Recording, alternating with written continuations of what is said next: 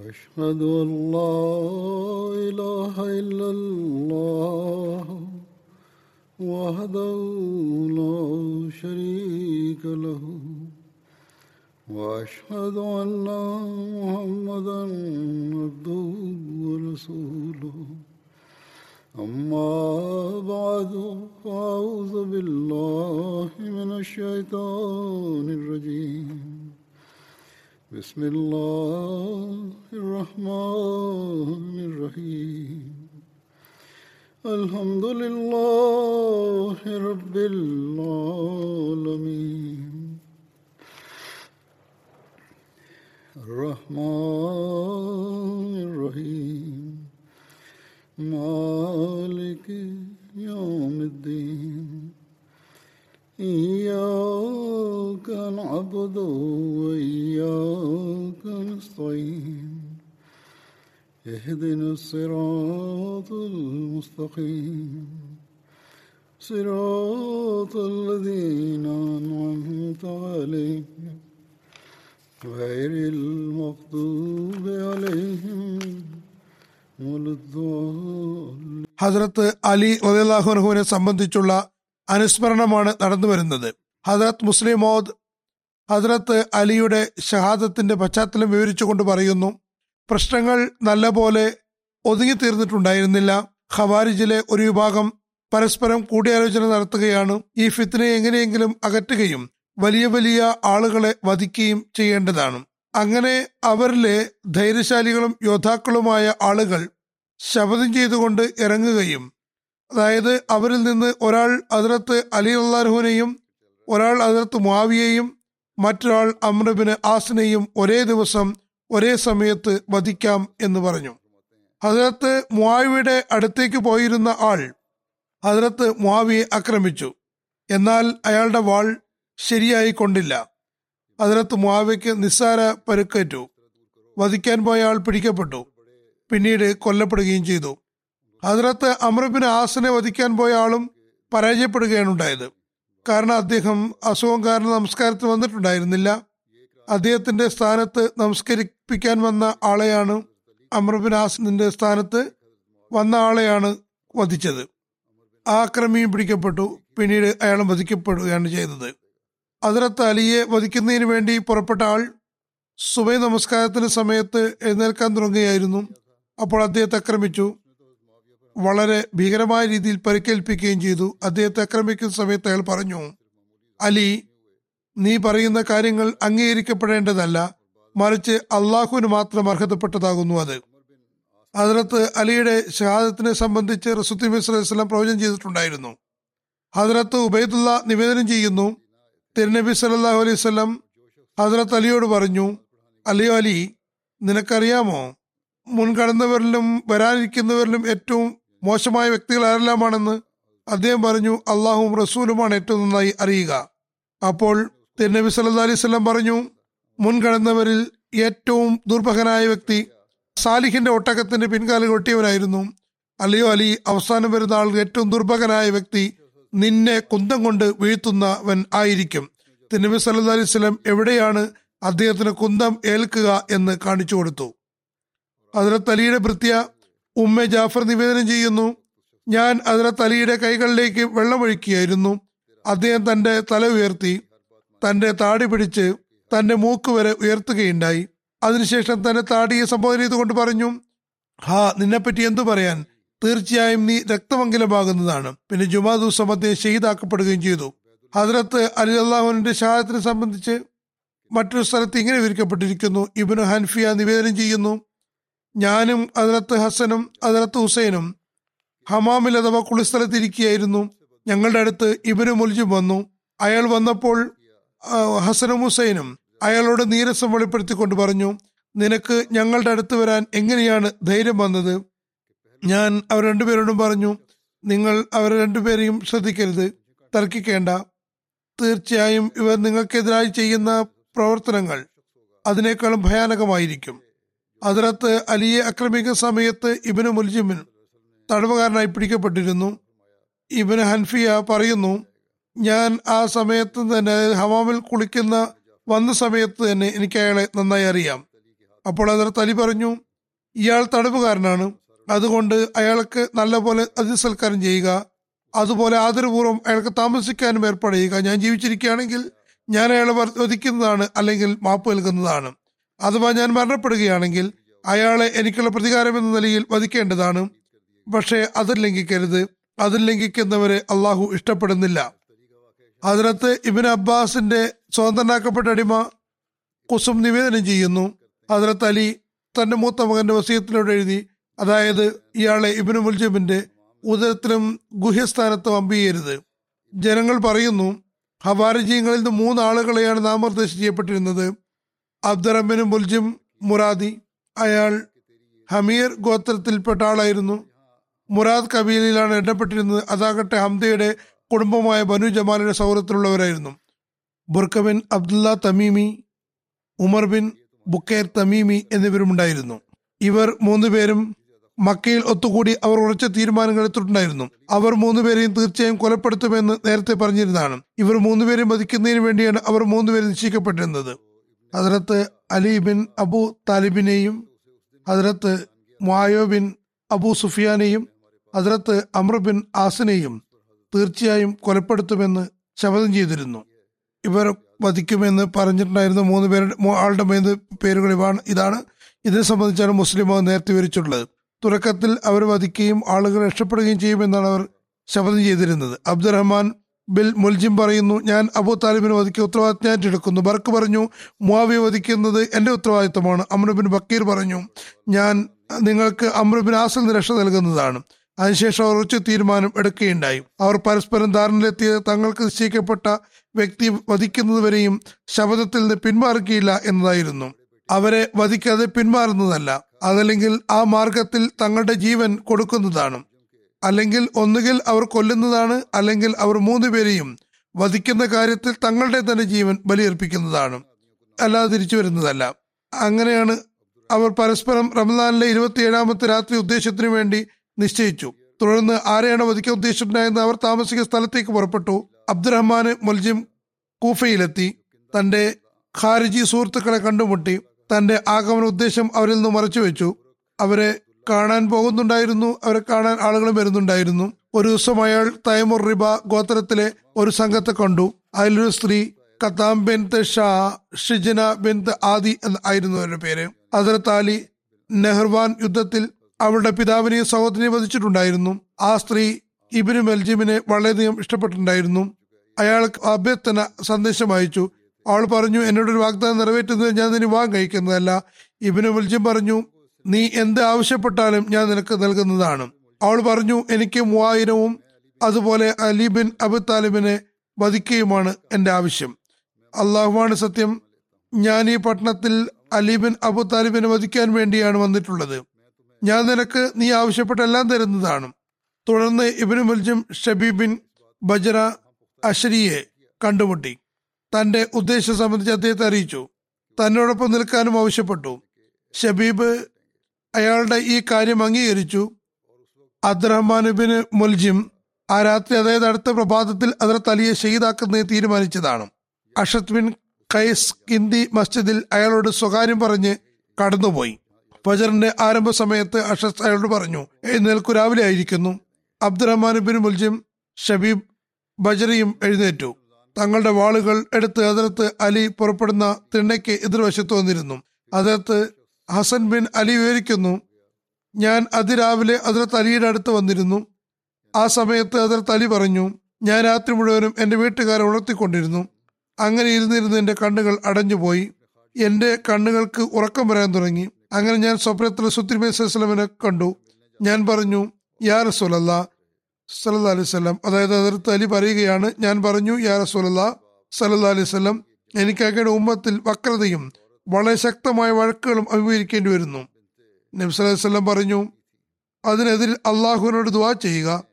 ഞാൻ പറഞ്ഞു, അള്ളാഹുവേ, എനിക്ക് ഇവർക്ക് പകരമായി ഇവരെക്കാൾ നല്ലവരെ തരണമേ, ഇവർക്ക് എനിക്ക് എന്നേക്കാളും മോശമായവരെ നീ നൽകണമേ. ഇത്രയായപ്പോഴേക്കും ഇബ്നു നബാ ബാങ്ക് കൊടുക്കുന്ന ആൾ എത്തി പറഞ്ഞു, നമസ്കാരം സമയമായിരിക്കുന്നു. ഹദരത്ത് ഹസൻ പറയുന്നു, ഞാൻ ഹദരത്ത് അലിയുടെ കൈ പിടിച്ചു എഴുന്നേറ്റ് നടക്കാൻ തുടങ്ങി. ഇബ്നു നബാ അദ്ദേഹത്തിന് മുന്നിലായിരുന്നു, ഞാൻ പിന്നിലും. അദ്ദേഹം വാതിലിൽ നിന്ന് പുറത്തു കടന്നപ്പോൾ ജനങ്ങളെ നമസ്കാരം നമസ്കാരം എന്ന് പറഞ്ഞ് സലാത്ത് സലാത്ത് എന്ന് വിളിച്ചു പറയാൻ തുടങ്ങി. അദ്ദേഹം എല്ലാ ദിവസവും ഈ രീതിയിലാണ് അനുവർത്തി വന്നിട്ടുണ്ടായിരുന്നത്. അങ്ങനെ അദ്ദേഹം പുറപ്പെടുമ്പോൾ അദ്ദേഹത്തിന്റെ കയ്യിൽ ഒരു വടിയും ഉണ്ടാകുമായിരുന്നു. കഥകൾ മുട്ടി ജനങ്ങളെ ഉണർത്തുമായിരുന്നു. അങ്ങനെ ആ സമയത്ത് രണ്ടാക്രമികളും അദ്ദേഹത്തിന് മുന്നിലെത്തി. ദൃക്സാക്ഷികളിൽ ചിലർ പറയുന്നു, ഞാൻ വാളിന്റെ തിളക്കം കണ്ടു. ഒരു വ്യക്തി പറയുന്നുണ്ടായിരുന്നു, അലി, കൽപ്പനകൾ നിന്നിൽ നിന്നല്ല മറിച്ച് അള്ളാഹുവിൻ്റെതാണ്.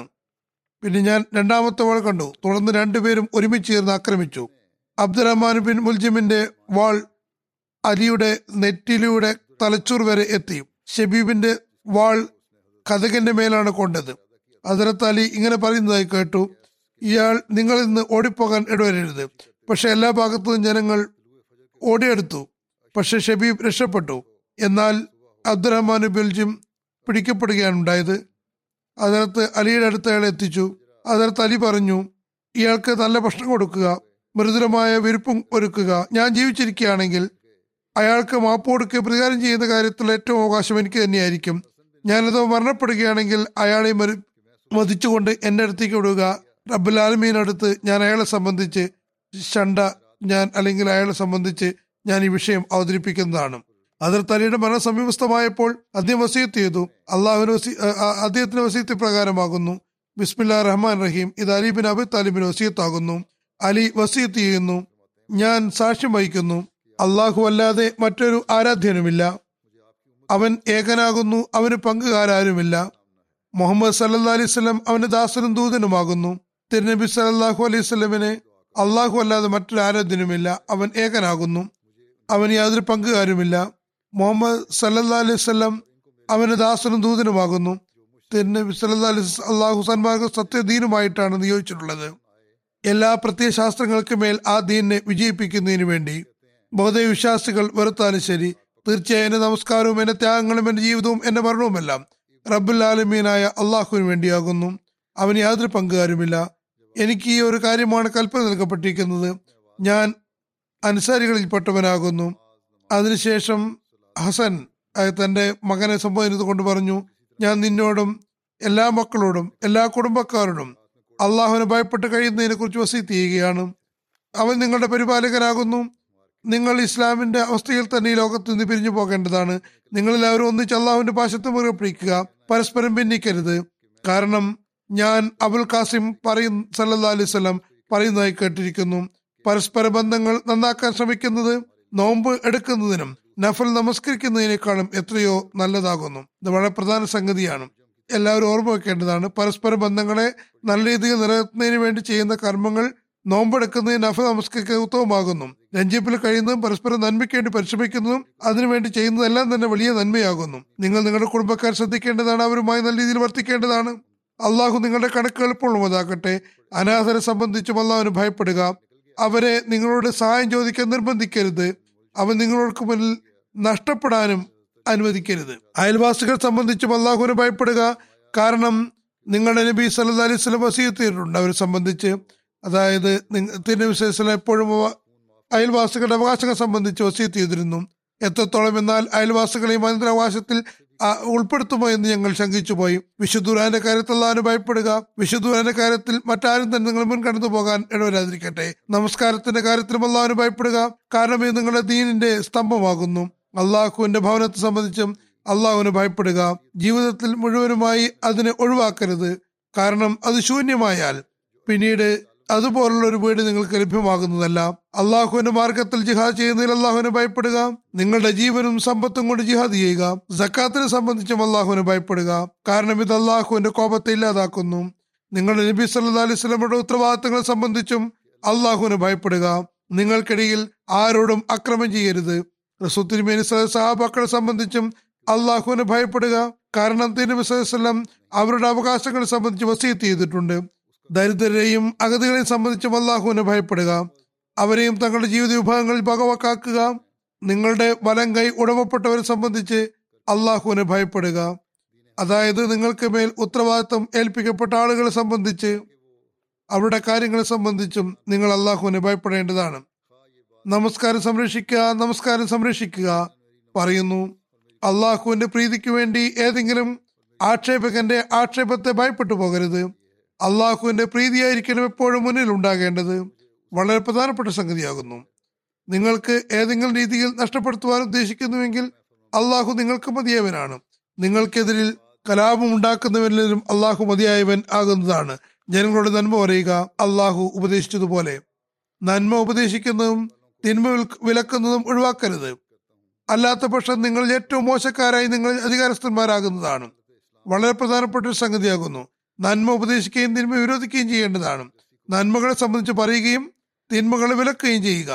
അതെപ്പോഴും തുറന്നുകൊണ്ടിരിക്കുകയും വേണം. അതൊരിക്കലും തന്നെ ഒഴിവാക്കരുത്.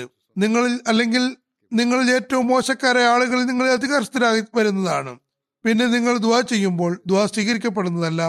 ഇന്ന് മുസ്ലിം രാജ്യങ്ങളുടെ അവസ്ഥ നോക്കുക. നിങ്ങൾ പരസ്പര ബന്ധം നിലനിർത്തുക, ഭിന്നിപ്പില്ലാതെ പരസ്പരം ഉപകാരപ്പെടേണ്ടതാണ്. ഓർക്കുക, നിങ്ങൾ ഒരിക്കലും തന്നെ പരസ്പര ശത്രുക്കൾ വളർത്തരുത്, ബന്ധങ്ങൾ വിച്ഛേദിക്കുകയും അരുത്, ഭിന്നിപ്പിലാകരുത്. നന്മയുടെയും ദൈവത്തിന്റെയും കാര്യത്തിൽ പരസ്പരം സഹകരിക്കുക. തിന്മയിലും വെറുപ്പിലും പരസ്പരം സഹകരിക്കരുത്. അള്ളാഹുവിനോടുള്ള ഭയഭക്തി സ്വായത്തമാക്കുക. തീർച്ചയായും അള്ളാഹു വളരെ ശക്തമായി ശിക്ഷിക്കുന്നവനാകുന്നു. അല്ലയോ അഹ്ലെ ബൈത്ത്, ആദരണീയരായ വ്യക്തികളെ, അള്ളാഹു നിങ്ങളെ സംരക്ഷിക്കുമാറാകട്ടെ. നിങ്ങളുടെ നബി സല്ലല്ലാഹു അലൈഹി വസല്ലം മുഖേന നിങ്ങളെ സംരക്ഷിക്കുമാറാകട്ടെ. അതായത് നിങ്ങളുടെ നല്ല മാതൃകകൾ മുഖേന തിരുനബി സല്ലല്ലാഹു അലൈഹി വസല്ലം മറ്റു വാക്കുകൾ പറയുകയാണെങ്കിൽ ജീവിച്ചിരിക്കും മാറാകട്ടെ. ഞാൻ നിങ്ങളെ അള്ളാഹുവിന് സംരക്ഷണത്തിൽ ഏൽപ്പിക്കുന്നു. നിങ്ങൾക്ക് സമാധാനം ഉണ്ടാകട്ടെ. അള്ളാഹുവിന്റെ അനുഗ്രഹങ്ങൾ നിങ്ങൾക്ക് മേൽ ആശംസിക്കുന്നു. അബൂ സിനാൻ വിവരിക്കുന്നു, ഹദ്റത്ത് അലി പരിക്കേറ്റിരിക്കുകയായിരുന്നു. ആ സമയത്ത് അദ്ദേഹത്തെ പരിചരിക്കുന്നതിന് വേണ്ടി പോയതാണ്. നിവേദകൻ പറയുന്നു, ഞാൻ പറഞ്ഞു, അല്ലയോ അമീർ മോമിനീൻ, താങ്കളുടെ പരിക്കേറ്റ അവസ്ഥ കാരണം ഞങ്ങൾക്ക് വളരെ അസ്വസ്ഥതയുണ്ട്. ഹദ്റത്ത് അലി പറഞ്ഞു, അള്ളാഹുവാണ് സത്യം, എനിക്ക് എന്നെ സംബന്ധിച്ച് ഒരു അസ്വസ്ഥതയും തോന്നുന്നില്ല.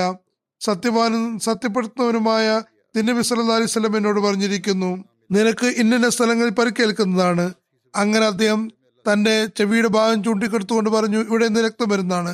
എത്രത്തോളം എന്നാൽ നിന്റെ താടി രക്തമംഗലമാകുന്നതാണ്. അങ്ങനെ ചെയ്യുന്ന ഈ ഉമ്മത്തിലെ ഏറ്റവും ദുർഭകനായ വ്യക്തിയായിരിക്കും. അതായത് ഒട്ടകത്തിന് പിൻകാൽ വെട്ടിയ സമൂഹത്തിലെ ഏറ്റവും വലിയ ദുർഭകനായിരുന്നതുപോലെ. ഒരു നിവേദനത്തിൽ പറയുന്നു, ഹദ്റത്ത് അലി തന്റെ ഘാതകൻ ഇബ്നു മുൽജിമിനെ സംബന്ധിച്ച് പറയുന്നു, അയാൾ ഒരു ഭാഗത്തിരുത്തുക, ഞാൻ മരണപ്പെടുകയാണെങ്കിൽ അയാൾ വധിക്കേണ്ടതാണ്, പക്ഷെ മൃതശരീരം അയാളുടെ വികൃതമാക്കരുത്. ഞാൻ ജീവിച്ചിരിക്കുകയാണെങ്കിൽ ഞാൻ സ്വയം തന്നെ അയാൾക്ക് മാപ്പ് കൊടുക്കുകയോ പകരം ചോദിക്കുകയോ ചെയ്യുന്നതിനുള്ള തീരുമാനമെടുക്കുന്നതാണ്. ഹദ്റത്ത് മുസ്ലിം സംബന്ധിച്ച് അനുസ്മരിച്ചുകൊണ്ട് പറയുന്നു, ചരിത്രത്തിൽ ഇങ്ങനെ എഴുതിയിരിക്കുന്നു, ഹദ്റത്ത് അലിയെ ഒരാൾ കഠാര കൊണ്ട് ആക്രമിച്ചു, അദ്ദേഹത്തിന്റെ വയർ പിളർന്നു, അയാൾ പിടിക്കപ്പെട്ടു. ഏതായിരുന്നാലും ഇവിടെ അദ്ദേഹം വയർ പിളർന്നു എന്നാണ് എഴുതിയിരിക്കുന്നത്. തലയിലും പരിക്കേറ്റിട്ടുണ്ടായിരുന്നു.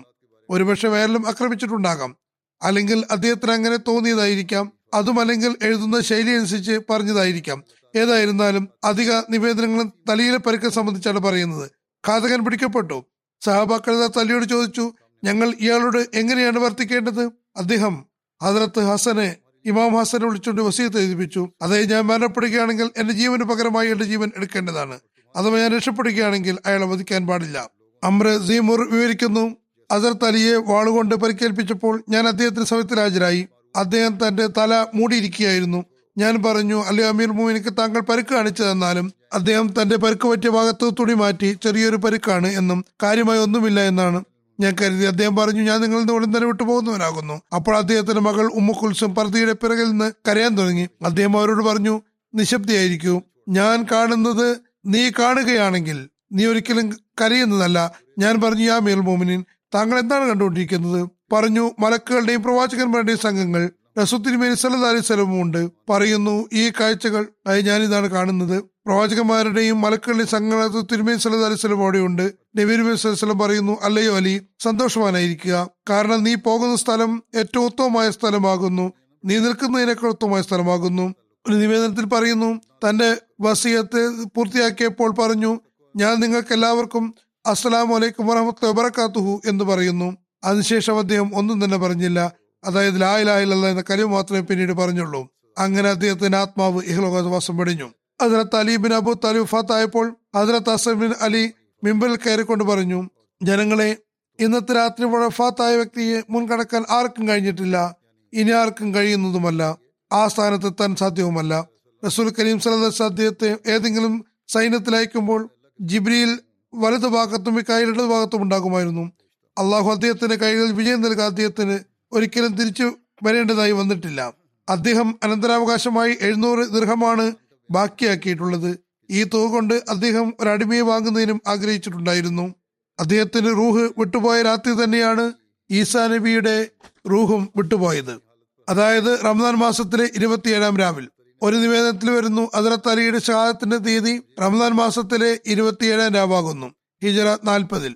ഹിജറ 40-ാം വർഷം അദ്ദേഹത്തിന്റെ ഖിലാഫത്ത് കാലഘട്ടം 4 വർഷവും 8.5 മാസവുമായിരുന്നു. ഹദ്റത്ത് മുസ്ലിം മൗദ് ഈ സംഭവത്തെ വിവരിച്ചുകൊണ്ട് പറയുന്നു, തബക്കാത്ത് ഇബ്നു സാദിന്റെ 3-ാമത്തെ വാള്യത്തിൽ ഹദ്റത്ത് അലിയുടെ വഫാത്തിന്റെ അവസ്ഥകൾ വിവരിച്ചുകൊണ്ട് ഹദ്റത്ത് ഇമാം ഹസൻ നിവേദനം ചെയ്യുന്നുണ്ട്, ജനങ്ങളെ, ഇന്ന് വഫാത്തായ വ്യക്തിയുടെ ചില കാര്യങ്ങളിൽ മുൻകടന്നവരോ ഇനി വരുന്നവരോ ആളുകൾ എത്തിച്ചേരുന്നതല്ല. റസൂൽ തിരുമേനി സല്ലല്ലാഹു അലൈഹി വസല്ലം അദ്ദേഹത്തെ യുദ്ധത്തിന് വേണ്ടി അയക്കുമ്പോൾ ജിബ്രീൽ വലതു ഭാഗത്തും കയ്യിൽ ഇടതു ഭാഗത്തും ഉണ്ടാകുമായിരുന്നു. അദ്ദേഹം വിജയം വരിക്കാതെ ഒരിക്കലും തിരിച്ചു വന്നിട്ടില്ല, അതായത് വിജയിക്കാതെ വന്നിട്ടില്ല എന്ന്. അദ്ദേഹം കേവലം 700 ദിർഹം മാത്രമാണ് ബാക്കിയാക്കിയിട്ടുള്ളത്. അദ്ദേഹം അതുകൊണ്ട് ഒരു അടിമയെ വാങ്ങണമെന്ന് ആഗ്രഹിച്ചിരുന്നു. അദ്ദേഹം മരണപ്പെട്ട അതേ രാത്രി തന്നെയാണ് ഈസയുടെ ആത്മാവ് ഉയർത്തപ്പെട്ടത്, അതായത് റംലാന്റെ 27-ാം രാവിൽ. ഹദ്റത്ത് അലിയെ അദ്ദേഹത്തിന്റെ 2 മക്കളും അബ്ദുല്ലാഹ് ബിൻ ജാഫറുമാണ് കുളിപ്പിച്ചത്. അദ്ദേഹത്തിന്റെ മകൻ ഹസൻ ജനാസ നമസ്കരിപ്പിച്ചു. ജനാസയിൽ 4 തക്ബീറുകളാണ് ചൊല്ലിയത്. അദ്ദേഹത്തെ 3 തുണികളിലാണ് പൊതിഞ്ഞത്, അതിൽ കമീസ് ഉണ്ടായിരുന്നില്ല. അദ്ദേഹത്തെ പുലർച്ചെയാണ് മറവടക്കിയത്. ഹദ്റത്ത് അലിയുടെ അടുക്കൽ സല്ലല്ലാഹു പരിശുദ്ധ ശരീരത്തിൽ തേച്ചിരുന്ന കസ്തൂരിയിൽ നിന്നുള്ള കുറച്ചു ഭാഗം തബറുക്ക് എന്ന രീതിയിലുണ്ടായിരുന്നു. ഹദ്റത്ത് അലി വസിയത്ത് ചെയ്തിരുന്നത് ആ കസ്തൂരി അദ്ദേഹത്തിന്റെ മയ്യത്തിൽ പുരട്ടണമെന്നാണ്. അദ്ദേഹത്തിന്റെ പ്രായത്തെ സംബന്ധിച്ച അഭിപ്രായത്തിൽ ഭിന്നതയുണ്ട്. ചിലർ പറയുന്നു 57 വയസ്സായിരുന്നു, ചിലർ പറയുന്നു 58 ആയിരുന്നു, ചിലർ 65 എന്ന് പറയുന്നു, മറ്റു ചിലർ 63 എന്നാണ് പറയുന്നത്. ഏതായിരുന്നാലും ഭൂരിപക്ഷത്തിന്റെ വീക്ഷണത്തിൽ 63 ആണ് കൂടുതൽ ശരി. ഹദ്റത്ത് അലിയുടെ ഖബർ എവിടെയാണ് എന്നതിനെ സംബന്ധിച്ച് പ്രശ്നം ഉദിക്കുന്നുണ്ട്. അതിനെ സംബന്ധിച്ച് ചില ചരിത്ര ഗ്രന്ഥങ്ങളിൽ വ്യത്യസ്ത നിവേദനങ്ങളിൽ കാണപ്പെടുന്നു. അത് ഇപ്രകാരമാകുന്നു, ഹദ്റത്ത് അലി രാത്രി സമയത്ത് കൂഫയിൽ കബറടക്കുകയാണ് ഉണ്ടായത്. അദ്ദേഹത്തിന്റെ കബറടക്ക രഹസ്യമാക്കി വെച്ചിരുന്നു. കൂഫയിലെ ജമാ മസ്ജിദിൽ ആണ് അദ്ദേഹത്തെ കബറടക്കിയത്. ഹദ്റത്ത് ഇമാം ഹസനും ഇമാം ഹുസൈനും ഹദ്റത്ത് അലിയുടെ മൃതദേഹം മദീനയിലേക്ക് മാറ്റിയിരുന്നു. ഹദ്റത്ത് ഫാത്തിമയുടെ കബറിനടുത്ത് ബക്കയിലാണ് കബറടക്കുകയുണ്ടായത്. ഒരു നിവേദനം അനുസരിച്ച് അവർ രണ്ടുപേരും ഹദ്റത്ത് അലിയുടെ മൃതദേഹം ഒരു പെട്ടിയിൽ അടക്കി ഒട്ടകപ്പുറത്ത് കൊണ്ടുവരികയായിരുന്നു. അതിനിടയ്ക്ക് ഒട്ടകത്തെ കാണാതായി. ആ ഒട്ടകത്തെ തൈ ഗോത്രക്കാർ പിടികൂടുകയും ആ പെട്ടിയിൽ സമ്പത്ത് എന്തെങ്കിലും ആയിരിക്കുമെന്നും കരുതി അങ്ങനെ നോക്കിയപ്പോൾ അതിലെ മൃതദേഹമായിരുന്നു. അതിലാരാണെന്ന് അവർക്ക് മനസ്സിലാക്കാൻ കഴിഞ്ഞില്ല. ആ മൃതദേഹത്തോടൊപ്പം ആ പെട്ടി ഉപേക്ഷിച്ചു. അങ്ങനെ ആർക്കും തന്നെ ഹദ്റത്ത് അലിയുടെ ഖബർ എവിടെയാണെന്ന് അറിയാൻ കഴിഞ്ഞിട്ടുണ്ടായിരുന്നില്ല. മറ്റൊരു നിവേദനത്തിൽ ഹദ്റത്ത് ഹസൻ ഹദ്റത്ത് അലിയെ കൂഫയിലെ ജാദ ബിൻ ജുബൈറുടെ കുടുംബത്തിലെ ഏതോ മുറിയിലാണ് ഖബർ അടക്കിയത്. ജാദ ഹദ്റത്ത് അലിയുടെ ദൗഹിത്രനാണ് എന്ന് പറയപ്പെടുന്നു. ഇമാം ജാഫർ സാദിഖ് പറയുന്നു, ഹദ്റത്ത് അലിയുടെ ജനാസ രാത്രി സമയത്താണ് നമസ്കരിപ്പിച്ചത്. കൂഫയിൽ അദ്ദേഹത്തെ കബറടക്കുകയുണ്ടായി. അദ്ദേഹത്തിന്റെ കബറിന്റെ സ്ഥാനം രഹസ്യമാക്കി വെച്ചു. ഏതായിരുന്നാലും കസറെ ഇമാരത്തിന്റെ അടുത്തായിരുന്നു. ഹദ്റത്ത് അലിയുടെ വഫാത്തിന് ശേഷം ഹദ്റത്ത് ഇമാം ഹസൻ ഹദ്റത്ത് അലിയുടെ ജനാസ നമസ്കരിക്കുകയും കൂഫയുടെ പുറത്ത് കബറടക്കുകയും ചെയ്തു. അദ്ദേഹത്തിന്റെ കബർ രഹസ്യമാക്കി വെച്ചു. കാരണം ഖവാരിജും മറ്റും അദ്ദേഹത്തെയും കബറിനെയും അലങ്കോലപ്പെടുത്തിയാലോ എന്ന് കരുതിയാണ് ഇങ്ങനെ ചെയ്തത്. ചില ശാക്കൾ പറയുന്നു ഹദ്റത്ത് അലിയുടെ ഖബർ നജഫിലാണ്. ഹദ്റത്ത് അലിയുടെ ഖബർ നജഫിലാണുള്ളത്. ഈ സ്ഥലം ഇന്ന് മുഷഹദുൽ നജഫ് എന്ന് അറിയപ്പെടുന്നു. മറ്റു നിവേദനത്തിൽ പറയുന്നത് ഹദ്റത്ത് അലി കൂഫയിൽ ഷഹീദാക്കപ്പെട്ടു. എന്നാൽ ഖബറിനെ സംബന്ധിച്ച് യാതൊരു അറിവുമില്ല. ഹദ്റത്ത് അലിയുടെ വഫാത്തിന് ശേഷം ഹദ്റത്ത് ഇമാം ഹസൻ ഹദ്റത്ത് അലിയുടെ ജനാസ നമസ്കരിപ്പിച്ചു. കൂഫയിൽ ദാറുൽ ഇമാർ, അതായത് തലസ്ഥാനത്ത് ഹദ്റത്ത് അലിയുടെ ഖബർ അടക്കുകയും ഖവാരിജികൾ അദ്ദേഹത്തിന്റെ മൃതദേഹത്തോട് അനാദരവ് കാണിച്ചെങ്കിലോ എന്ന് കരുതി കൂഫയിലെ ദാറുൽ ഇമാറ അഥവാ തലസ്ഥാനത്ത് തന്നെ ഹദ്റത്ത് അലിയെ മറവെടുക്കുകയുമാണ് ഉണ്ടായത്. വളരെ സുപ്രസിദ്ധമായ ഒരു നിവേദനമുണ്ട്. അല്ലാമ ഇബ്നു അസീർ എഴുതുന്നു, അദ്ദേഹത്തെ 4 മൃഗങ്ങൾക്ക് മേലാണ് വെച്ചത്. അതുകൊണ്ട് അവ പോവുകയുണ്ടായി. പക്ഷേ ആ മൃഗം എവിടേക്കാണ് പോയത് എന്നതിനെ സംബന്ധിച്ച് അറിയാൻ കഴിയുന്നില്ല. പക്ഷേ ഇത് ശരിയായ കാര്യമല്ല. അയാൾ ഈ കാര്യത്തിൽ അനാവശ്യമായ ഔപചാരികതയാണ് കാണിച്ചത്. അതിനെ സംബന്ധിച്ച് ആർക്കിയില്ല എന്നും. വളരെ സുപ്രസിദ്ധമായൊരു നിവേദനമുണ്ട്. അല്ലാമ ഇബ്നു അസീർ എഴുതുന്നു, അദ്ദേഹത്തെ മൃഗങ്ങൾക്ക് മേലാണ് വെച്ചത്, അതെവിടേക്കാണ് കൊണ്ടുപോയത് അറിയാൻ കഴിഞ്ഞില്ല എന്ന് പറയുന്നത് ശരിയല്ല. ഈ ആൾ ഇക്കാര്യത്തിൽ വളരെ തെറ്റായ രീതിയിലാണ് പറയുന്നത്. മാത്രമല്ല അയാൾക്ക് അതിനെ സംബന്ധിച്ച അറിവില്ല, ബുദ്ധിയും അത് അംഗീകരിക്കുന്നില്ല, ശരീരത്തിലും അതിന് യാതൊരു തരത്തിലുള്ള ഇടവുമില്ല. റഫാഫിസ് എന്നറിയപ്പെടുന്ന ബുദ്ധിശൂന്യരായ ആളുകൾ വിശ്വസിച്ചു വെച്ചിരിക്കുന്നത് ഹസ്രത്ത് അലിയുടെ ഖബർ മഷഹദുൻ നജഫിലാണുള്ളത് എന്നാണ്. അതിനും യാതൊരു തെളിവുമില്ല, അതിന് യാതൊരു യാഥാർത്ഥ്യവുമില്ല. മറിച്ച് പറയപ്പെടുന്നത് അവിടെ ഹസ്രത്ത് മുഗീറ ബിൻ ഷഅബയുടെ ഖബറാണെന്നാണ്. ഇബ്നു ഇമാം ഇബ്നു തൈമിയ പറയുന്നു, നജഫിൽ മഷഹദ് എന്ന പേരിൽ ഒരു സ്ഥലമുണ്ട്, എല്ലാ അറിവുള്ളവരും അംഗീകരിക്കുകയും ചെയ്യുന്നു. അത് ഹസ്രത്ത് അലിയുടെ ഖബറിന്റെ സ്ഥലമല്ല, മറിച്ച് ഹസ്രത്ത് മുഗീറ ബിൻ ഷഅബയുടെ ഖബറാകുന്നു. അഹ്ലെ ബൈത്തിൽപ്പെട്ട ഷിയാക്കളും അതുപോലെ തന്നെ മുസ്ലിങ്ങളും കൂഫയിൽ ഭരണവും 300 വർഷങ്ങൾക്ക് അധികമായി അവിടെ കഴിഞ്ഞുകൂടിയതിനു ശേഷവും ഒരിക്കലും തന്നെ ഇത് അലിയുടെ ഖബറാണെന്ന് പറഞ്ഞിട്ടില്ല. ഹസ്രത്ത് അലിയുടെ ഷഹാദത്തിന് 300 വർഷങ്ങൾക്ക് ശേഷം ഈ സ്ഥലത്തെ അലിയുടെ ഷഹാദത്തിന്റെ സ്ഥലം എന്ന് പറയുന്നു. അതുകൊണ്ട് ഈ നിവേദനം തികച്ചും തെറ്റാകുന്നു. ഈ ഖബർ അലിയുടേതാണെന്ന് പറയുന്നത് ശരിയല്ല. മാത്രമല്ല, അല്ലാമ ഇബ്നു ജൗസി തന്റെ ചരിത്രത്തിൽ എഴുതുന്നു, ഹസ്രത്ത് അലിയുടെ ഖബറിനെ സംബന്ധിച്ച് വ്യത്യസ്ത അഭിപ്രായങ്ങൾ ഞാൻ നേരത്തെ പറഞ്ഞത് എഴുതിയതിനു ശേഷം എഴുതുന്നു, വല്ലാഹു അഅലമു അയ്യുൽ അഖ്വാലി അസ്ഹു, അള്ളാഹുവിനാണ് നന്നായി അറിയുക ഏതാണ് ശരിയായ കാര്യം, എത്രത്തോളം ശരിയാണ് എന്നും.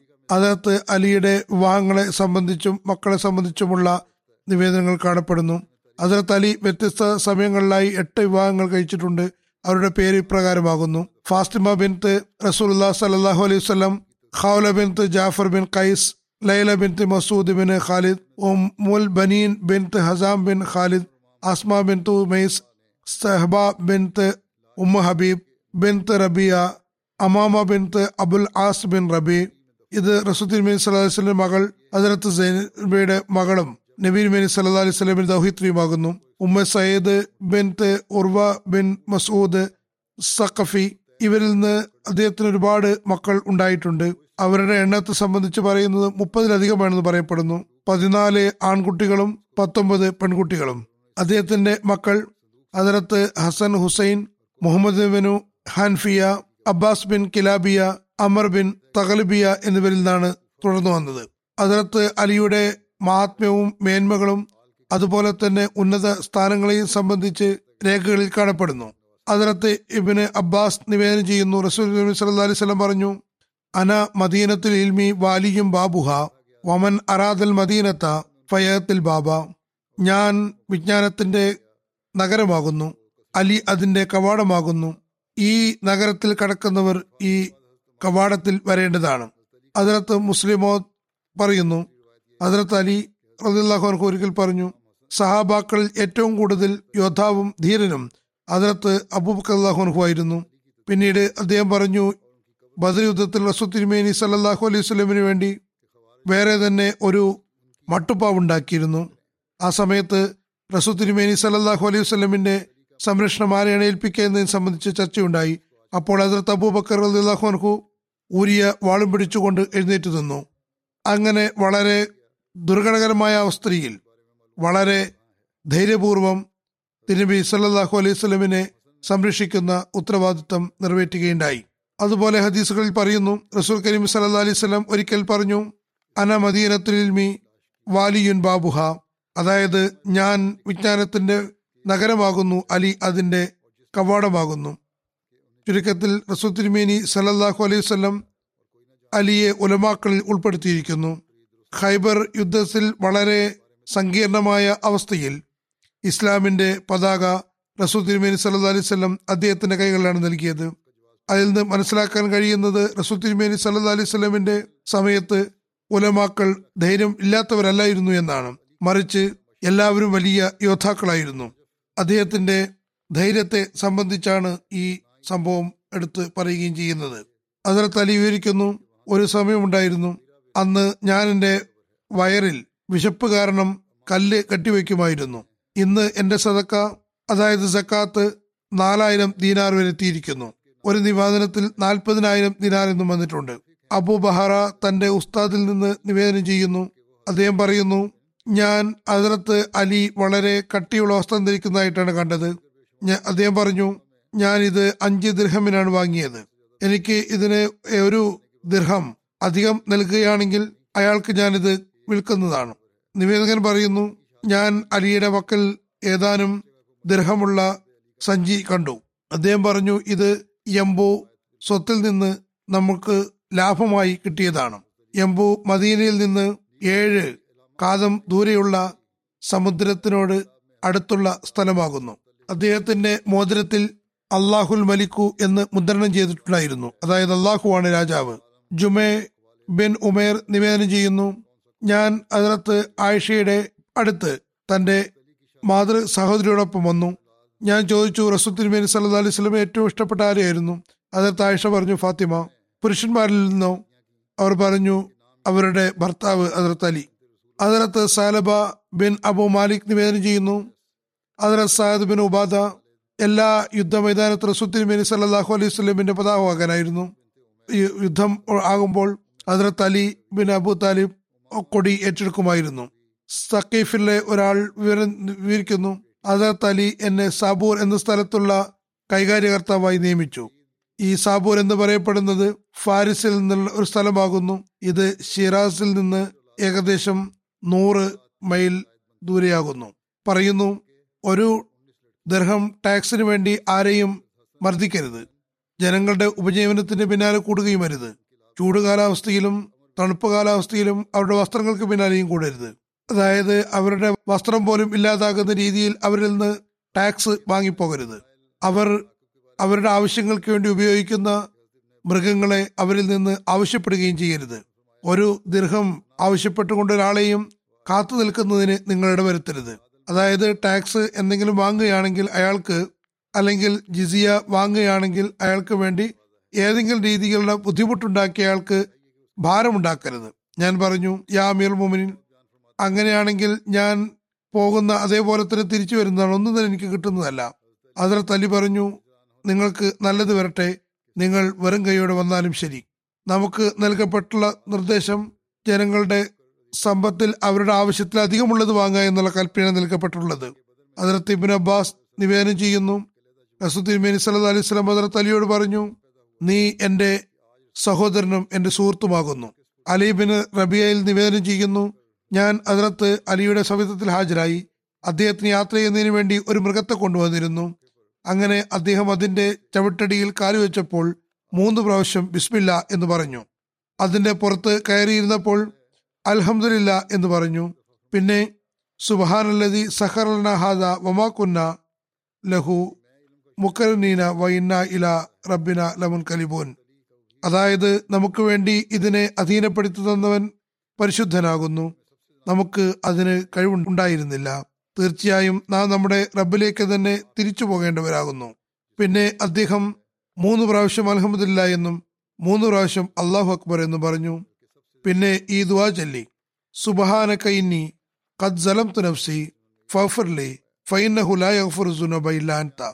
അതായത് നീ പരിശുദ്ധനാകുന്നു, തീർച്ചയായും ഞാൻ എൻ്റെ ആത്മാവിനുമേൽ അക്രമം ചെയ്തിരിക്കുന്നു, അതുകൊണ്ട് നീ എനിക്ക് പുറത്തു തരണമേ, കാരണം നീയല്ലാതെ മറ്റൊരു പൊറുക്കുന്നവനും ആരും തന്നെയില്ല. അതിനുശേഷം അദ്ദേഹം പുഞ്ചിരിച്ചു.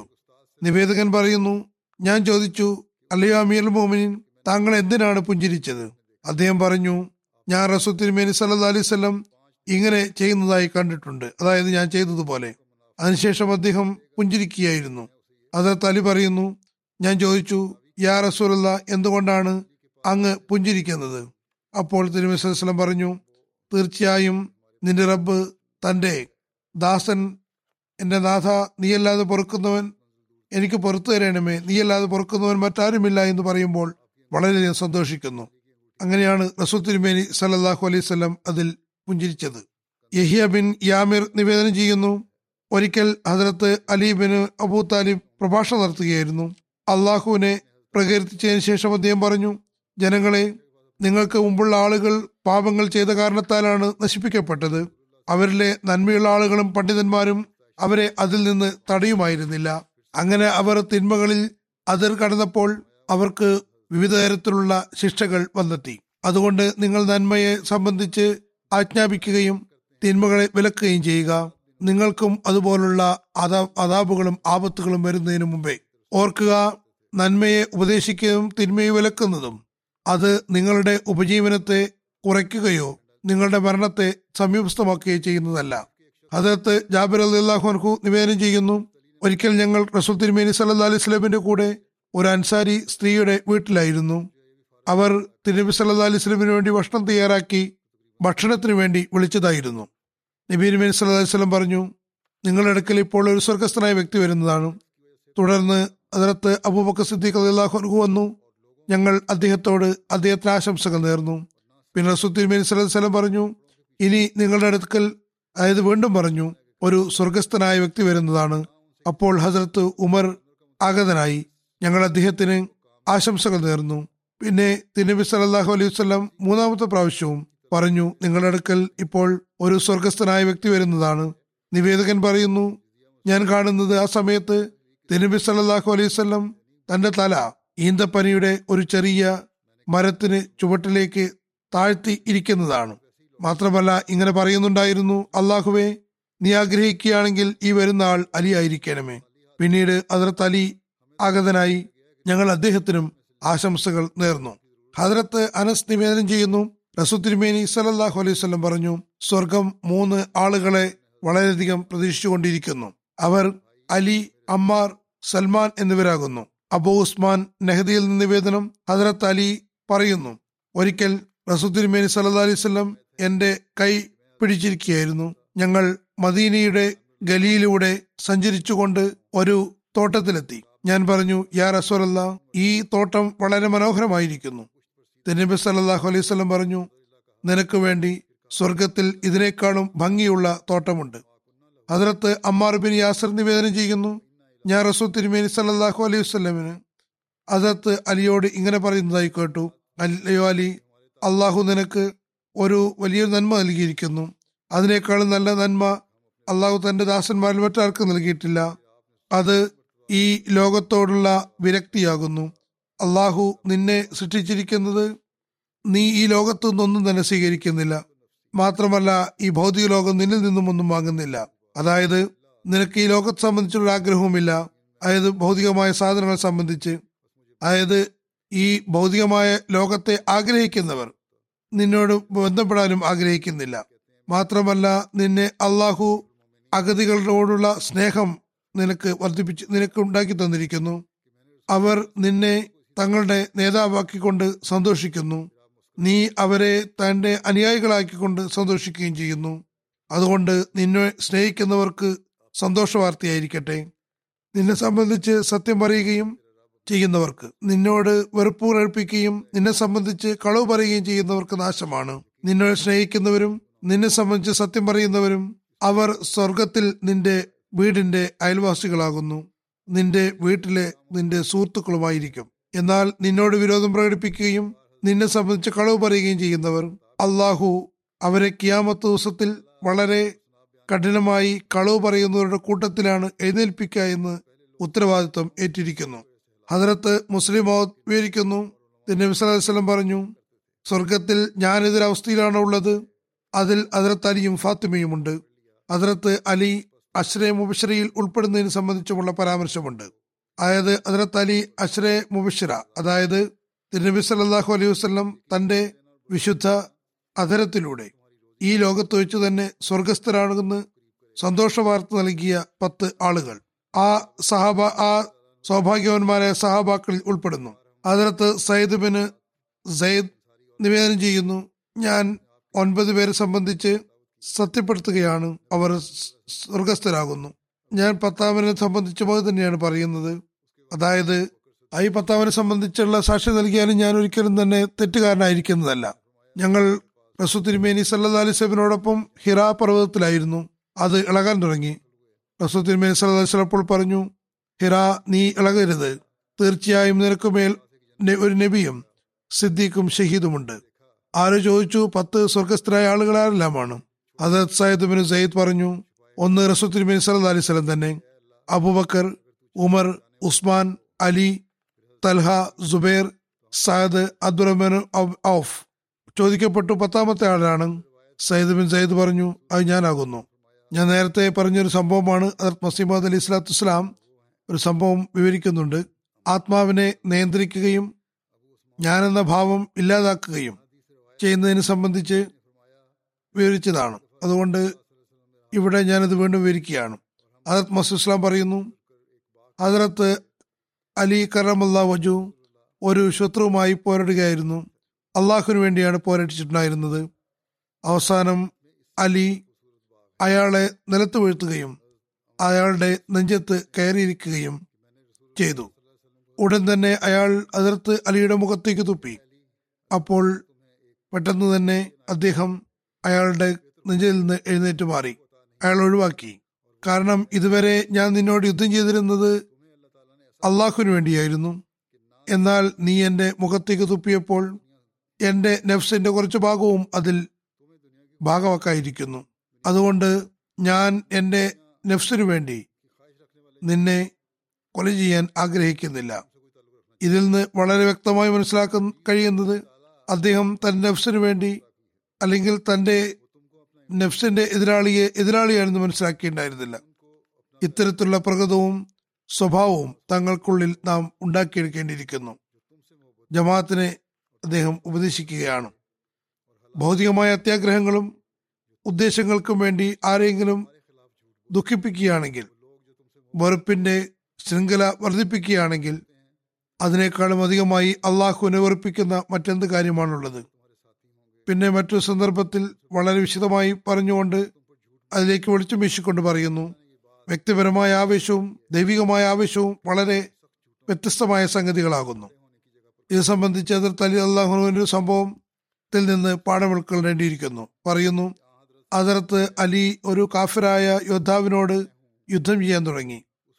വളരെ കൂടെ കൂടെ അയാളെ തൻ്റെ അധീനതയിൽ വരുത്തുന്നുണ്ടായിരുന്നു. പക്ഷേ അയാൾ അതിൽ നിന്ന് രക്ഷപ്പെട്ടു പോവുകയായിരുന്നു. അവസാനം അയാളെ പിടിച്ച് നല്ലപോലെ അയാളെ തൻ്റെ നിയന്ത്രണത്തിലേക്ക് കൊണ്ടുവന്നു. അതിനുശേഷം അയാളുടെ നെഞ്ചത്ത് കയറിയിരുന്നു. കഠാര കൊണ്ട് അയാളുടെ കഥ കഴിക്കാൻ ഉള്ള അവസ്ഥയിലായിരുന്നു. ആ സമയത്ത് അയാൾ ചുവട്ടിൽ നിന്ന് മുഖത്തേക്ക് തുപ്പി അദ്ദേഹത്തിൻ്റെ. അങ്ങനെ അയാൾ ചെയ്തപ്പോൾ ഹദരത്ത് അലി അയാളുടെ നെഞ്ചത്തിൽ നിന്ന് എഴുന്നേറ്റ് നിന്നു. അയാൾ ഒഴിവാക്കി, വേർതിട്ട് പോയി. അയാൾ ആശ്ചര്യപ്പെട്ടു. ഹദരത്ത് അലിയോട് ചോദിച്ചു, താങ്കൾ ഒരുപാട് ബുദ്ധിമുട്ടിയിട്ടാണ് പിടിച്ചത്. ഞാൻ താങ്കളുടെ ജീവശത്രുവാകുന്നു, രക്തദാഹിയാകുന്നു. ഇങ്ങനെ പിടിച്ചതിന് ശേഷവും താങ്കൾ എന്നെ ഇപ്പോൾ ഒഴിവാക്കിയിരിക്കുന്നു. എന്താണ് കാരണം? ഹദരത്ത് അലി പറഞ്ഞു, എനിക്ക് നിന്നോട് വ്യക്തിപരമായ ഒരു വിദ്വേഷവുമില്ല. നീ ദീനിനോടുള്ള വെറുപ്പ് കാരണം, എതിർപ്പ് കാരണം മുസ്ലിങ്ങൾക്ക് പ്രയാസങ്ങൾ ഉണ്ടായിക്കൊണ്ടിരിക്കുകയാണ്. അതുകൊണ്ട് നീ കൊല ചെയ്യപ്പെടേണ്ടതാണ്. ഞാൻ നിന്നെ ദീനി ആവശ്യങ്ങൾക്ക് വേണ്ടി മാത്രമാണ് പിടിച്ചിട്ടുണ്ടായിരുന്നത്. എന്നാൽ നീ എൻ്റെ മുഖത്തേക്ക് തുപ്പിയപ്പോൾ എനിക്ക് ആ സമയത്ത് ദേഷ്യം വന്നു.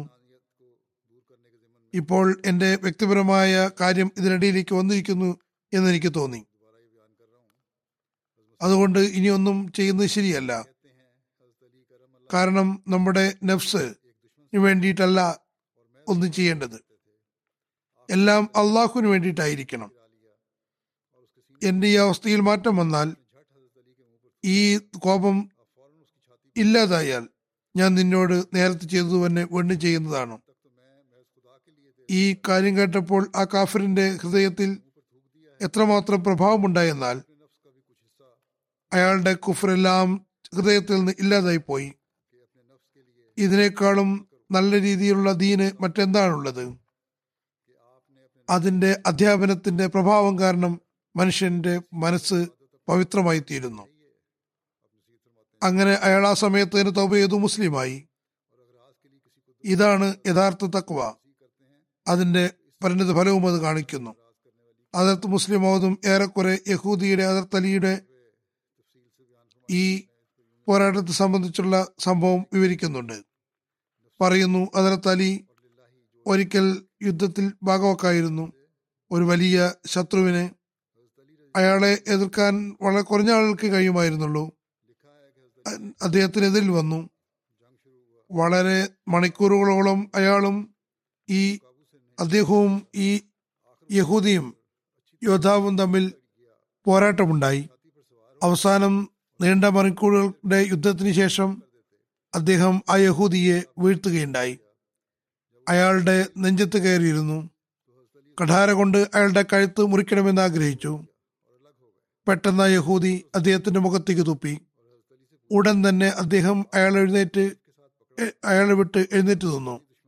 അപ്പോൾ ആ യഹൂദി വളരെ ആശ്ചര്യപ്പെട്ടു കൊണ്ട് പറഞ്ഞു, ഇത് വളരെ ആശ്ചര്യകരമായിരിക്കുന്നുവല്ലോ, നീണ്ട മണിക്കൂറുകളുടെ പോരാട്ടത്തിന് ശേഷമാണ് താങ്കൾ എന്നെ വീഴ്ത്തിയത്. ഇപ്പോൾ പെട്ടെന്ന് തന്നെ എന്നെ ഒഴിവാക്കി പോയിരിക്കുന്നു.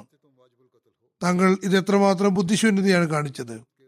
അതർത്തലി പറഞ്ഞു, ഇത് ബുദ്ധിശൂന്യതയല്ല, മറിച്ച് ഞാൻ നിന്നെ വീഴ്ത്തിയപ്പോൾ നീ എന്റെ മുഖത്തേക്ക് തുപ്പി. എന്റെ ഹൃദയത്തിൽ ആ സമയത്ത് പെട്ടെന്ന് ഒരു ദേഷ്യം വന്നു, ഇയാൾ ഇതിന്റെ മുഖത്തേക്ക് എന്തിനാണ് എന്നെ തുപ്പിയത് എന്ന്. അതിനോടൊപ്പം തന്നെ ഞാൻ ചിന്തിച്ചത്, ഇത്ര വരെ നേരവും ഞാൻ ചെയ്തിട്ടുണ്ടായിരുന്നത് അള്ളാഹുവിന് വേണ്ടിയായിരുന്നു. ഇനി ഞാൻ എൻ്റെ യുദ്ധം തുടരുകയാണെങ്കിൽ നിന്റെ അവസാനം എൻ്റെ വ്യക്തിപരമായ കോപം കാരണം ആയിരിക്കുന്നതാണ്. അതായത് ആ യഹൂദിയുടെ കഥ കഴിക്കുന്നത് അതർത്ത് അലി പറഞ്ഞു എൻ്റെ വ്യക്തിപരമായ കോപം കാരണമായി തീരുന്നതാണ്. അത് ദൈവപ്രീതിക്ക് വേണ്ടിയിട്ടായിരിക്കില്ലല്ലോ. അതുകൊണ്ട് ഞാൻ ഉചിതമാണെന്ന് മനസ്സിലാക്കിയത് ഈ സമയത്ത് നിന്നെ ഒഴിവാക്കുക എന്നതാണ്. എൻ്റെ കോപം മാറുമ്പോൾ ഞാൻ അള്ളാഹുവിന് വേണ്ടി നിന്നെ വീണ്ടും കീഴ്പ്പെടുത്തുന്നതാണ്. ബാക്കി ഇൻഷാല്ലാ പിന്നീട് വിവരിക്കുന്നതായിരിക്കും. ഈ സമയത്ത് ഞാൻ മറ്റൊരു കാര്യം കൂടി പറയാൻ ആഗ്രഹിക്കുന്നു. ഇന്ന് പുതുവർഷത്തിന്റെ ആദ്യത്തെ ദിവസമാകുന്നു, ആദ്യത്തെ ജുമായുമാകുന്നു. ദുആ ചെയ്യുക. അള്ളാഹു വർഷം ജമാഅത്തിനു വേണ്ടി ലോകത്തിനും മനുഷ്യത്വത്തിനും അനുഗ്രഹീതമായി തീരട്ടെ. നാം നമ്മുടെ ഉത്തരവാദിത്തങ്ങൾ നിറവേറ്റിക്കൊണ്ട് നേരത്തേതിലുമുപരി അള്ളാഹുലേക്ക് കുനിയുന്നവരും തങ്ങളുടെ ഇബാദത്തുകളുടെ നിലവാരങ്ങൾ ഉയർത്തുന്നവരുമായി തീരട്ടെ. ഭൗതികരായ ആളുകളും തങ്ങളുടെ ജീവിത ലക്ഷ്യം മനസ്സിലാക്കിക്കൊണ്ട് അള്ളാഹുവിൻ്റെ കടമകൾ നിർവഹിക്കുന്നവരായി തീരട്ടെ. പരസ്പരം അവകാശങ്ങൾ ധ്വംസിക്കുന്നതിന് പകരം അള്ളാഹുവിൻ്റെ കൽപ്പനകൾ നിറവേറ്റിക്കൊണ്ട് പരസ്പരം അവകാശങ്ങൾ നൽകുന്നവരായി തീരട്ടെ. അതല്ലെങ്കിൽ അള്ളാഹുവിനും അവൻ്റേതായ രീതിയിൽ ഭൗതികരായ ആളുകളെ അവരുടെ ഉത്തരവാദിത്തങ്ങളിലേക്ക് ശ്രദ്ധ ചെലുത്താനറിയാം. നമ്മളും ലോകത്തുള്ള എല്ലാ ആളുകളും ഈ പ്രധാന സംഗതി മനസ്സിലാക്കുകയാണെങ്കിൽ എത്ര നന്നായിരുന്നു. നമ്മളും ഈ ഭൗതിക ലോകവും ഈ യാഥാർത്ഥ്യം മനസ്സിലാക്കുകയാണെങ്കിൽ എത്ര നന്നായിരുന്നു. നമുക്ക് ഇഹലോകവും പരലോകവും സുന്ദരമാക്കി തീർക്കാൻ കഴിയുന്നതുമാണ്. കഴിഞ്ഞ ഒരു വർഷമായി നാം വളരെ ഭയാനകമായ ഒരു പകർച്ചവ്യാധിയുടെ അസുഖത്തെ നേരിട്ടുകൊണ്ടിരിക്കുന്നു. ലോകത്തുള്ള ഒരു രാജ്യവും ഈ പകർച്ചവ്യാധിയിൽ നിന്ന് പുറത്തല്ല. ചില സ്ഥലത്ത് കുറവാണ്, ചില സ്ഥലത്ത് കൂടുതലാണ്. എന്നാൽ മനസ്സിലാക്കാൻ കഴിയുന്നത് ഭൂരിഭാഗവും ലോകത്തിന്റെ ഭൂരിഭാഗവും ഈ കാര്യത്തിൽ ശ്രദ്ധിക്കുന്നില്ല. അതായത് ഈ പകർച്ചവ്യാധി അള്ളാഹുവിൽ നിന്ന് നമ്മുടെ ഉത്തരവാദിത്തങ്ങളിലേക്ക് ശ്രദ്ധ ചെലുത്തുന്നതിന് വേണ്ടിയാണോ വന്നത് എന്ന കാര്യം ചിന്തിക്കുന്നില്ല. അള്ളാഹു നമ്മെ ഇളക്കുകയും നമ്മോട് പറയാനും നമ്മെ ശ്രദ്ധ ക്ഷണിക്കാനും ആണോ അള്ളാഹു ഇത് കൊണ്ടുവന്നത്? ഈ ഭാഗത്തേക്കാരും ശ്രദ്ധിക്കുന്നില്ല. ഏതാനും മാസങ്ങൾക്ക് മുമ്പ് ഞാൻ ഒരുപാട് രാഷ്ട്ര നേതാക്കന്മാർക്ക് ഈ കാര്യത്തിലേക്ക് ശ്രദ്ധ ക്ഷണിച്ചുകൊണ്ട് കത്തുകൾ അയച്ചിട്ടുണ്ടായിരുന്നു. കോവിഡിനെ ഉദ്ധരിച്ചുകൊണ്ട് മനസ്സിലാക്കി കൊടുക്കാൻ ശ്രമിച്ചിട്ടുണ്ടായിരുന്നു. ഹദരത്ത് മസീഹ് മൗഊദ് ഇസ്ലാത്തു വസ്സലാമിന്റെ ഉദ്ധരിച്ചുകൊണ്ട് ഈ കാര്യത്തിലേക്ക്, അതായത് ഈ ആപത്ത് അള്ളാഹുവിൽ നിന്ന് തങ്ങളുടെ ഉത്തരവാദിത്തങ്ങൾ മനസ്സിലാക്കാതാകുമ്പോൾ, അത് ചെയ്യാതാകുമ്പോൾ സുൽമ് വർദ്ധിക്കുന്നത് കാരണമാണോ വന്നത് എന്ന് ഞാൻ ഈ കാര്യത്തിൽ ശ്രദ്ധിക്കണമെന്ന് പറഞ്ഞിട്ടുണ്ടായിരുന്നു. ചില നേതാക്കന്മാർ മറുപടിയും തന്നിട്ടുണ്ടായിരുന്നു. എന്നാൽ ഭൗതികമായ രീതിയിലുള്ള മറുപടിയായിരുന്നു അവരുടേത്. അതായത് ഈ ഭൗതിക രീതിയിലുള്ള സംസാരങ്ങളാണ് അവർ നടത്തിയത്. ദീൻപരമായിട്ടുള്ള കാര്യം, അതായത് അള്ളാഹുവിന്റെ ഭാഗം അവർ കാലിയാക്കി വെച്ചു. അത് ഞാൻ വളരെയധികം വിവരിച്ചിട്ടുണ്ടായിരുന്നു. അതിനെ സംബന്ധിച്ച് പരാമർശിക്കുക പോലും ചെയ്തില്ല. ഇങ്ങനെ ആകണമെന്നെല്ലാം അവർ പറഞ്ഞു. എന്നാൽ അവർ ഒരിക്കലും തന്നെ തങ്ങളുടെ അവസ്ഥകൾ മാറ്റുന്നതിന് വേണ്ടി ചുവടുവെക്കാൻ ആഗ്രഹിക്കുന്നില്ല.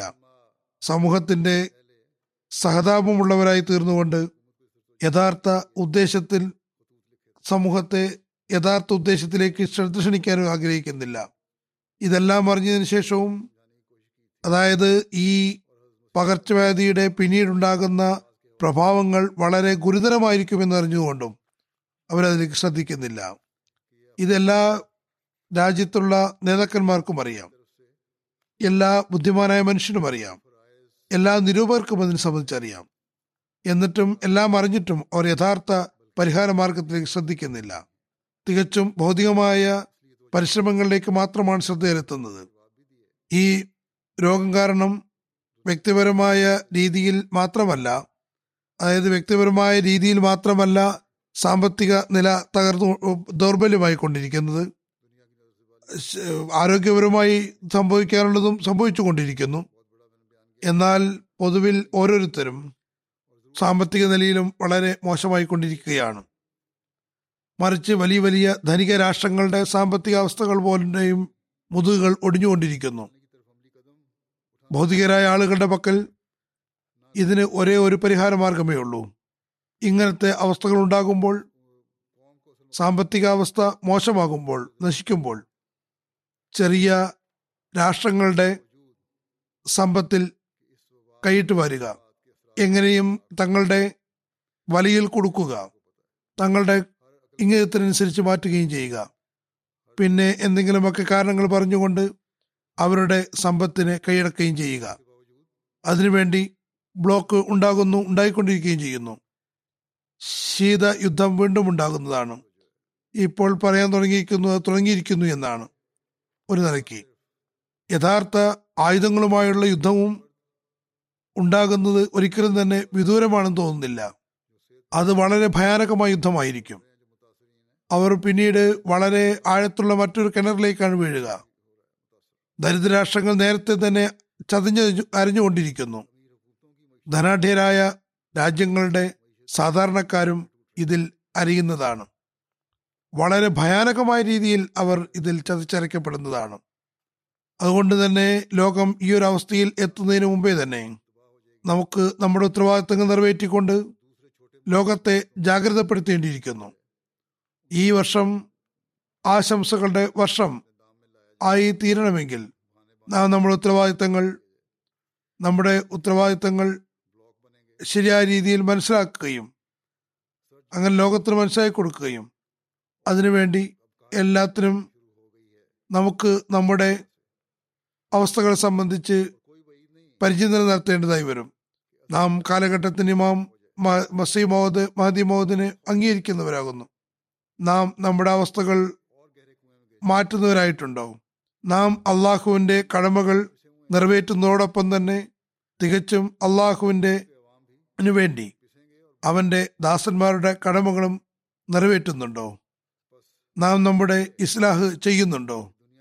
പരസ്പരം സ്നേഹത്തിൻ്റെ വികാരത്തോടു കൂടി അനുദിന സാധാരണമായ നിലവാരത്തിലേക്ക് ശ്രമിക്കേണ്ടതുണ്ട്. ഓരോ അഹമ്മദിയും ശ്രദ്ധിക്കേണ്ടിയിരിക്കുന്നു തനിക്ക് മേൽ എന്ത് ഉത്തരവാദിത്തമാണ് അർപ്പിക്കപ്പെട്ടിരിക്കുന്നത്, എത്ര ഭാരിച്ച ഉത്തരവാദിത്തമാണ് ഉള്ളത് എന്ന്. അത് പൂർത്തിയാക്കുന്നതിന് വേണ്ടി ആദ്യം തങ്ങൾക്കുള്ളിൽ സ്നേഹവും സൗഹാർദ്ദവും സാഹോദര്യത്തിൻ്റെയും അന്തരീക്ഷം ഉണ്ടാക്കേണ്ടതായി വരും. നമ്മുടെ സമൂഹത്തിൽ, അതായത് അഹമ്മദിയ സമൂഹത്തിൽ, പിന്നെ ഹദ്റത്ത് മുഹമ്മദ് മുസ്തഫ സല്ലല്ലാഹു അലൈഹി വസല്ലം ഉയർത്തിയ ആ കൊടിക്ക് കീഴിൽ നാം ലോകത്തെ കൊണ്ടുവരേണ്ടതാണ്. അത് അള്ളാഹുവിൻ്റെ തൗഹീദിൻ്റെ കൊടിയാകുന്നു. അപ്പോൾ മാത്രമേ നമുക്ക് നമ്മുടെ ബയ്യത്തിൻ്റെ ഉദ്ദേശത്തെ പൂർത്തീകരിക്കാൻ കഴിയുകയുള്ളൂ. അപ്പോൾ മാത്രമേ നമുക്ക് ബയ്യത്ത് യഥാവിധി അതിൻ്റെ പൂർത്തിയാക്കുന്നവരായി മാറുകയുള്ളൂ. അപ്പോൾ മാത്രമേ അള്ളാഹുവിൻ്റെ അനുഗ്രഹങ്ങളുടെ അവകാശികളായി നാം മാറുകയുള്ളൂ. അപ്പോൾ മാത്രമേ നാം പുതുവർഷത്തിൻ്റെ ആശംസകൾ നൽകാനും അതുപോലെ തന്നെ വാങ്ങുന്നതിനുമുള്ള അവകാശികളായി മാറുകയുള്ളൂ. അള്ളാഹു നമുക്കതിനുള്ള തൗഫീക്ക് നൽകുമാറാകട്ടെ. ഓരോ അഹമ്മദി സ്ത്രീയും പുരുഷനും യുവാവും കുട്ടിയും വൃദ്ധനും ഈ കാര്യം മനസ്സിലാക്കേണ്ടിയിരിക്കുന്നു. ഈ വർഷം അതുമാത്രമല്ല, ഈ വർഷം ഞാൻ ലോകത്ത് ഒരു വിപ്ലവം ഉണ്ടാക്കുന്നതിന് വേണ്ടി എൻ്റെ എല്ലാ കഴിവുകളും ഉപയോഗിക്കുന്നതാണ് ശപഥം ചെയ്യുക. അള്ളാഹു എല്ലാ ഓരോ അഹമ്മദിക്കും അതിനുള്ള തൗഫീക്ക് നൽകുമാറാകട്ടെ. ഇന്ന് പാകിസ്ഥാനിലെ അഹമ്മദികൾക്കും അതുപോലെ തന്നെ അൾജീരിയയിലെ അഹമ്മദികൾക്കും വേണ്ടി പ്രത്യേകമായി ദുവാ ചെയ്യാൻ ഞാൻ ശ്രദ്ധ ക്ഷണിക്കുകയാണ്. അവരെ നിങ്ങളുടെ ദുവാകളിൽ ഓർക്കുക. പാകിസ്ഥാനിലും ചില സ്ഥലങ്ങളിൽ ചില മൗലവിമാരും സർക്കാർ ഉദ്യോഗസ്ഥന്മാരും സുൽമ ചെയ്തുകൊണ്ടിരിക്കുകയാണ്. അള്ളാഹു ഇസ്ലാഹ് സാധ്യമല്ലാത്ത ആളുകളെ എത്രയും പെട്ടെന്ന് പിടികൂടുമാറാകട്ടെ. അള്ളാഹുവിനറിയാം ആർക്കാണ് ഇസ്ലാഹ് ചെയ്യാൻ വേണ്ടത് എന്നും ആർക്കാണ് വേണ്ടാത്തത് എന്നും. അതിൻ്റെ ആവശ്യമില്ലാത്തവരെ അള്ളാഹു എത്രയും പെട്ടെന്ന് പിടികൂടുമാറാകട്ടെ. പ്രവാചകത്വ നിന്ന നിയമത്തിന് കീഴിൽ അഹമ്മദികൾക്ക് മേൽ അക്രമങ്ങൾ ചെയ്യാൻ പരിശ്രമിച്ചുകൊണ്ടിരിക്കുന്നു. അഹമ്മദികളെ തങ്ങളുടെ തർബീയത്തിന് വേണ്ടിയിട്ടുള്ള ചില മാർഗങ്ങൾ എല്ലാ മാർഗങ്ങളിലും അവർ വിഘ്നം സൃഷ്ടിക്കാൻ പരിശ്രമിച്ചുകൊണ്ടിരിക്കുന്നു. അള്ളാഹു അവരിൽ നിന്ന് അതിനെ അള്ളാഹു എത്രയും പെട്ടെന്ന് അകറ്റുമാറാകട്ടെ. നമുക്ക് അവരിൽ നിന്ന് നമ്മെ രക്ഷിക്കുമാറാകട്ടെ. യഥാർത്ഥത്തിൽ റഹ്മത്തുൽ ആലമീൻ്റെ പേരിനെ ഇവരാണ് ദുഷ്പേരുണ്ടാക്കുന്നത്. അഹമ്മദികൾ റസൂൽ തിരുമേനി സല്ലല്ലാഹു അലൈഹി വസല്ലമിന്റെ പേരിൽ തങ്ങളുടെ ജീവൻ ത്യാഗം ചെയ്യാൻ ചെയ്യുന്നവരാണ്. ഇന്ന് ലോകത്തിന് റസൂൽ തിരുമേനി സല്ലല്ലാഹു അലൈഹി വസല്ലമിന്റെ കൊടിക്ക് കീഴിൽ കൊണ്ടുവരുന്നതിനുള്ള ഏറ്റവും അധികം പ്രവർത്തനങ്ങൾ, മറിച്ച് യഥാർത്ഥ ജോലി അഹമ്മദികളാണ് ചെയ്യുന്നത്. മാത്രമല്ല, ആരെങ്കിലും ഇന്ന് ഈ പ്രവർത്തനങ്ങൾ ചെയ്യുന്നുണ്ടെങ്കിൽ അത് അഹമ്മദികൾ മാത്രമാകുന്നു. ഇന്ന് ഈ ഭൗതികരായ ആളുകൾ ഭൗതിക രാജാധികാരത്തിന്റെ ഹുങ്കിൽ നമുക്ക് മേൽ സുൽമ ചെയ്യാൻ അവർക്ക് കഴിയും. എന്നാൽ ഓർക്കുക, നമ്മൾ അംഗീകരിക്കുന്ന ദൈവം നേമൽ മൗല നേമൽ നസീർ ആകുന്നു. ആ ദൈവം ഏറ്റവും നല്ല യജമാനും ഏറ്റവും നല്ല സഹായിയുമാകുന്നു. തീർച്ചയായും അവൻ്റെ സഹായം വരുന്നു, തീർച്ചയായും വരുന്നതാണ്. ആ സമയത്ത് ഈ ഭൗതികരായ ആളുകൾ തങ്ങളുടെ നിഗമനത്തിൽ അധികാരവും അതുപോലെ തന്നെ സമ്പത്തുമുണ്ടെന്ന് കരുതുന്നവർ അവരുടെ പൊടി പോലും കാണുന്നതല്ല അള്ളാഹുവിൻ്റെ സഹായവും സംരക്ഷണവും വരുമ്പോൾ. അതുകൊണ്ട് നമ്മുടെ കർത്തവ്യം ദുആകൾ മുഖേന തങ്ങളുടെ ഇബാദത്തുകളെ കൂടുതൽ നന്നാക്കി തീർക്കുക. നാം ഇത് ചെയ്യുകയാണെങ്കിൽ നാം തന്നെയായിരിക്കും വിജയിക്കുന്നവരായി തീരുക. അൾജീരിയയെ സംബന്ധിച്ച് ഞാൻ പറഞ്ഞിരുന്നു എല്ലാവരെയും മോചിപ്പിച്ചു എന്ന്. അവിടുത്തെ ഒരു കോർട്ട് എല്ലാവരെയും മോചിപ്പിച്ചിട്ടുണ്ട്. മറ്റൊരു കോർട്ടും ചെറിയ പിഴയിട്ടുകൊണ്ട് ഏകദേശം എല്ലാവരെയും ഒഴിവാക്കിയിരിക്കുന്നു. എന്നാൽ പക്ഷേ ഇപ്പോഴും കുറച്ചാളുകൾ അവിടെ കൽത്തുറുങ്കുകളിലാണ്, ജയിലിലാണ്. അവർക്ക് വേണ്ടി ദുആ ചെയ്യുക. അള്ളാഹു എത്രയും പെട്ടെന്ന് അവരുടെ മോചനത്തിന് വഴിയൊരുക്കുമാറാകട്ടെ. പാകിസ്ഥാനിലെ തടവറയിൽ കഴിയുന്ന ആളുകളുടെ മോചനത്തിന് വേണ്ടി ദുആ ചെയ്യുക. നമ്മുടെ സന്തോഷങ്ങൾ അത് വർഷത്തിന് ആരംഭത്തിലുള്ളതാകട്ടെ അല്ലെങ്കിൽ ഈദിൻ്റെ, അത് യാഥാർത്ഥ്യമായി തീരുന്നത് നാം ലോകത്തെല്ലാ ഭാഗത്തും അള്ളാഹുവിൻ്റെ തൗഹീദിൻ്റെ പതാക പറത്തുന്നവരായി തീരുമ്പോഴായിരിക്കും. അതുമായിട്ടാണ് ഹദ്റത്ത് മുഹമ്മദ് റസൂലുള്ള സല്ലല്ലാഹു അലൈഹി വസല്ലം ആഗതനായത്. മനുഷ്യത്വം മനുഷ്യത്വത്തിൻ്റെ വിലകൾ മനസ്സിലാക്കി തീരുമ്പോഴാണ് സന്തോഷങ്ങൾ ഉണ്ടാകുന്നത്. പരസ്പരമുള്ള വെറുപ്പുകൾ സന്തോഷത്തിൽ ആയി മാറുമ്പോഴാണ് അത് ഉണ്ടാകുന്നത്. അള്ളാഹു ഈ സന്തോഷത്തിനുള്ള സാഹചര്യങ്ങൾ നമുക്ക് എത്രയും പെട്ടെന്ന് ഉണ്ടാക്കി തീരുമാറാകട്ടെ. ബാഗ്ദത്ത മഹദി മസീഹിനെ മനസ്സിലാക്കുന്നതിന് മുസ്ലിം ഉമ്മത്തിനും അള്ളാഹു ബുദ്ധി നൽകുമാറാകട്ടെ. അള്ളാഹുവിൻ്റെയും അവൻ്റെ അടിയാറുകളുടെയും അവകാശങ്ങൾ നൽകുന്നതിന് വേണ്ടി ഈ ലോകത്തിനും അള്ളാഹു ബുദ്ധി നൽകുമാറാകട്ടെ. അള്ളാഹു എല്ലാ രാജ്യത്തുള്ള അഹമ്മദികളുടെയും സഹായകനും സംരക്ഷകനുമായി തീരുമാറാകട്ടെ. ഈ വർഷം എല്ലാ അഹമ്മദികൾക്കും എല്ലാ മനുഷ്യനും റഹ്മത്തുകളുടെയും ബർക്കത്തുകൾക്കും നിദാനമാകുന്ന ഒരു വർഷമായി തീരുമാറാകട്ടെ. നമ്മിൽ നിന്ന് വന്നിട്ടുള്ള കുറവുകളും കുറ്റങ്ങളും അതായത് കഴിഞ്ഞ വർഷം ഉണ്ടായത് അള്ളാഹുവിൻ്റെ നീരസത്തിന് കാരണമായി തീർന്ന അള്ളാഹുവിൻ്റെ അനുഗ്രഹങ്ങളിൽ നിന്ന് നമ്മെ മാറ്റി നിർത്തിയതിന് കാരണമായി തീർന്ന കഴിഞ്ഞ വർഷമുണ്ടായ നമ്മുടെ കുറ്റങ്ങളും കുറവുകളും അള്ളാഹു അതിൽ നിന്നെല്ലാം നമ്മെ രക്ഷിക്കുമാറാകട്ടെ. തൻ്റെ അനുഗ്രഹങ്ങളുടെയും സമ്മാനങ്ങളുടെയും അവകാശികളായി നമ്മെ ആക്കുമാറാകട്ടെ. നമ്മെ യഥാർത്ഥ വിശ്വാസികൾ ആക്കുമാറാകട്ടെ. അള്ളാഹു നമുക്ക് ദുആകൾക്കുള്ള തൗഫീഖും നൽകുമാറാകട്ടെ.